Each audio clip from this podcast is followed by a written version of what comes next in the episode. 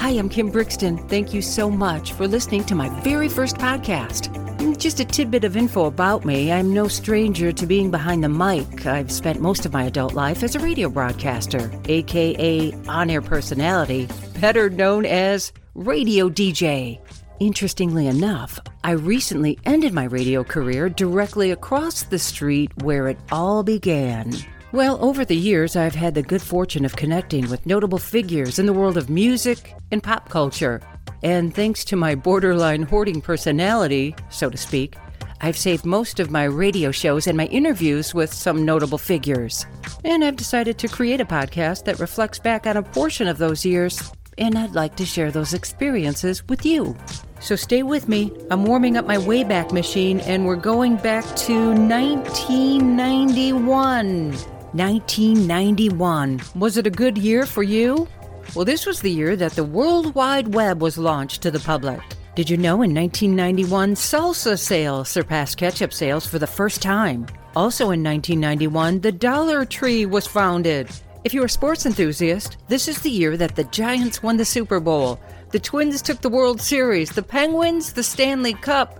And in 1991, my Detroit Pistons bad boys were dethroned by Michael Jordan and the Chicago Bulls. And away we go, 1991. One of my first interviews with a national recording artist happened in the summer of 91. She was already an icon, and she was sitting less than 2 feet away from me, and I was talking to her. Tell me, on a scale of 1 to 10, how big of a Joan Jett fan are you? 15. Yes. At least. That's Laurie Davis, administrator and creator of the FB page Joan Jett's Pack, and obviously a super fan. Okay, can you beat that? State your name, please. And this is Shirley Wirosloff, Laurie Davis's wife, also administrator of Joan Jett's Pack. So what do you say? On a scale of 1 to 10, how big of a Joan Jett fan are you? 100. 100. So does anyone compare to Joan Jett's rock star status? No. No. Nobody? No. I have been in love with Joan Jett my whole life. But let me tell you, I was so in love with her when I met Laurie. That was it. Oh, isn't that sweet? And Laurie describes the first time she met Joan. Phew, I didn't know what to say because I couldn't believe I was meeting my idol. You know, I just kind of stared at her at first, and you know, she started talking to me, and I couldn't believe she was talking to me. Then it's too quick, you know, when you get a meet and greet. Got a picture with her, and she actually gave me a hug. It was really sweet. About died. I couldn't believe it. She gives the best hugs. Well, when I met her, I didn't get a hug, but I was kind of thrown by her height. You always imagine these larger-than-life figures being taller than what they actually are. Yeah, I thought she was going to be a lot taller myself. Well, the day that Joan Jett did pop in for the interview, all the guys at the station were trying to clamber their way into the studio, trying to get their questions in. I guess I couldn't blame them. Who wouldn't want to meet Joan Jett? So there I was, a nervous, fumbling DJ, but I was happy to have that experience. Now, as I promised, Joan Jett. How are you doing, Joan? I'm doing great. Thanks for hanging out with us here. Thanks for having me here. Yeah. So what are you doing, the tour de Michigan or tour de USA? Well, we're just, going around saying hi to a bunch of people. We're going to be out. We're not playing live gigs. We'll be doing that in November. Okay. Starting in November. And it's is it kicking off your world tour? Yeah, definitely. We start in Bangkok, Thailand. What's the name of your tour? Well, I don't know. Notorious. The name of the album is Notorious. It's in the stores now. What number along the long line of Joan Jett albums is this one? This, if you include the Runaways records, it's 14 albums. 9 albums with the Blackhearts. You had 5 with the Runaways? Yeah. Maybe. That's including everything, yeah, live album and all. It was pretty different. People weren't used to seeing girls playing rock and roll, you know, and it was really interesting. We were together from August 75 to New Year's Eve 78 into 79. That was our last gig. And so that was my first band. So how old were you when you were in that all-girl band, the Runaways? 15 when it started. Okay. I learned to play guitar by myself with the books, you know, learned to play guitar books, and because when I went to try to get guitar lessons, the people looked at me like I was nuts, you know, teach me rock and roll. So, you're a girl, you can't play rock and roll. I'll tell you, man, people definitely looked at you weird. So, the Runaways were my first band. I was lucky. And you got on a label just like that? Well, it wasn't just like that, but we were lucky enough to get on a label. And where are you from, Joan? Well, I live in New York now, mm-hmm. but I'm not from New York originally. I was born in Philadelphia. I lived in Pittsburgh. I lived in Erie. I lived in Rockville, Maryland. Then I moved to California, and that's when the Runaways happened in Hollywood. And then I moved to New York in 1980. Now, along with your musical background, you're also an accomplished actress. You're in that. Thank you. That's nice. No, I was really impressed with Light of Day. It was about 4 years ago? Yeah, 1986, yeah. Okay. So is that 4 years? Almost 5. Yeah, almost 5. It goes quickly.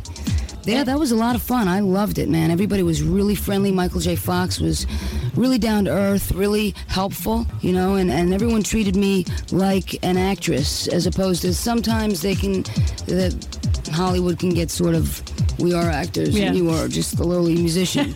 You're on the next level down. Right. So, but I didn't get any of that, and it was a lot of fun. It was hard work, but stuff I would definitely like to do again, but... But you haven't had any offers yet? No, I've had offers, but to take away from the music, I don't know if I'm going to want to do that for a while, Okay. Yeah, Dr. Dave's in the studio here. You were just, that was one of your questions. You were going to ask how was it like to work with Michael J. Fox? Yeah, he was great, and he could play guitar. He really did play guitar. And that's what I heard. Did he play his own music? What's that? Did he play his own music? He played the guitar. He was the guitar player. Did he sing? Yeah, I think he did. He sang backgrounds. He was also... Hey, we took it very seriously, and these guys were fine. He was in a band in Toronto, too, right? We even... Good question. I don't know. We actually did a club date. No. One club date in Chicago. Now you laugh, but we were serious about it. Oh, come on, the Barbusters, they were hot and happening, right? Oh, hot and happening, yeah. Now, did you actually come to Kalamazoo? You probably don't remember, but... You were supposed to be touring the Midwest in the movie, and there was a sign, "Welcome to Kalamazoo." No, we never came here. They had, the film crews come up here and film stuff, but we did most of this. We did everything either in Chicago or Cleveland, and but I remember, yelling, "Hey, Kalamazoo!" in one of those scenes, on stage or something. Now we talked real briefly about the Runaways. That's your first band. Uh-huh. As far as your influences, who are your influences? Your major influences. Now or when I started? Yeah, when you're starting, and then now. Oh boy, I liked everybody from like Grand Funk to the Stones, Jimi Hendrix, David Bowie, the early glitter music from England like the Sweet, Gary Glitter, stuff like that. And then when the punk rock stuff started, like the Ramones and Sex Pistols and the Clash, I was totally into all that. I was just going to ask. Still am. Did you ever meet Sid Vicious? Oh yeah. Yeah. I knew him well. Wow. Who would you like to work with now? Well, God, there's probably a lot of people. Off the top of my head, it's hard to say, but there's a lot of people I admire and I would like to write songs with. And now, a couple weeks ago, Desmond Child was here in the studio. Right. On your new album, Notorious, he co-wrote 5 songs with you, right? Right. Now he says you're vulnerable. Is that true? Of course. Okay. Yeah, people get the impression, because of, I guess, of the leather, and I guess I understand it, that you're, tough and mean and hard. Well, I can take care of myself, and I am tough. I'm aggressive, and I know what I want, but I'm not mean. I'm a human being like everybody else. The conclusion of the Joan Jett interview after this important message. Oh, I need it. Oh, I want it. I gotta have it. It's too early. Coffee. Giver of life. Nectar of knowledge. I gotta have it. You gotta give it to me. Give me my coffee. Coffee. Oh, yeah, there he is. Okay, now I can start the day. Joan's in the studio with me now. Dr. Dave's here. He had a question for you. When you were recording I Love Rock and Roll way back when, what was going through your mind about that song? I mean, it's turned into be the number one party song of all time as far as I'm concerned. What were you thinking when you recorded it? Well, that's the same way I felt about the song. I thought it was a smash. I just thought it was a great song. Where I got that song, when the Runaways first toured England in 1976, we were over there in London, and there was a show called Top of the Pops. It's still on. It's a music show that people perform on. And there was a band called The Arrows, and they were doing doing their the B-side of their single. And the B-side of their single was I Love Rock and Roll. I thought, man, this is the B-side. This is great. You know, I thought, this is a hit. I'm going to buy this and take it back home for the Runaways. And the Runaways never did it. I don't know why we didn't do it, but I did. All right, that's a wrap. That's it. That's all. And I have worked up a thirst. I could really use a nice cold drink, like a Bell's lighthearted ale. Ooh, I'd love to share one with Don Kinsley. If Don Kinsley drank beer, maybe I could persuade him to have a sip or two. Thank you, Don Kinsley, for all your help and your guidance. Dan Moyle, Mike Bobbitt, Rummel, Lawless, Cindy, Tammy Cakes, Taters, Wheels, Laverne, Laurie, Shirley, LL, Laurie, Tracy, KD, Susie B, Libby G, Mel Jackson, Den Dog, Jimmy T, Tinky D, BB, AG, Rosie, Georgie, and Oopsie the Clown. And if I forgot your name, I'll include you in the closing credits of the next show. And remember, I'm looking for a show announcer and someone that can do theme music. Oh, if you are interested, send me an email, kimbrixton@gmail.com. This has been the Kim Brixton Podcast Show. I reserve all the right to say what I want and drink what I want. Oh, I could use a Bell's beer or lighthearted ale right now. Thanks for listening. Good day and welcome to Kim Brixton's Universe with Winston. He's a barkin'. He loves you. That's our Winston. Welcome to Kim Brixton's Universe and her podcast. We know her as Bees. And we love her, and you will too. You won't believe what you're going to learn from Kim's interviews with musicians and other artists throughout the years. We are her illustrious friends and have the pleasure and honor to introduce her. So enjoy Bees and Kim and Miss Brixton and her dog Winston. Take three. Welcome to Kim Brixton Universe and Podcast. We are her illustrious friends from the past. From the past? From no, we're in the present. We're historic. No, we're in the now. Welcome to Kim Brixton's Universe and Podcast. Yes, and we are the illustrious friends of Kim. We call her Bees. We call her Bees because we love her.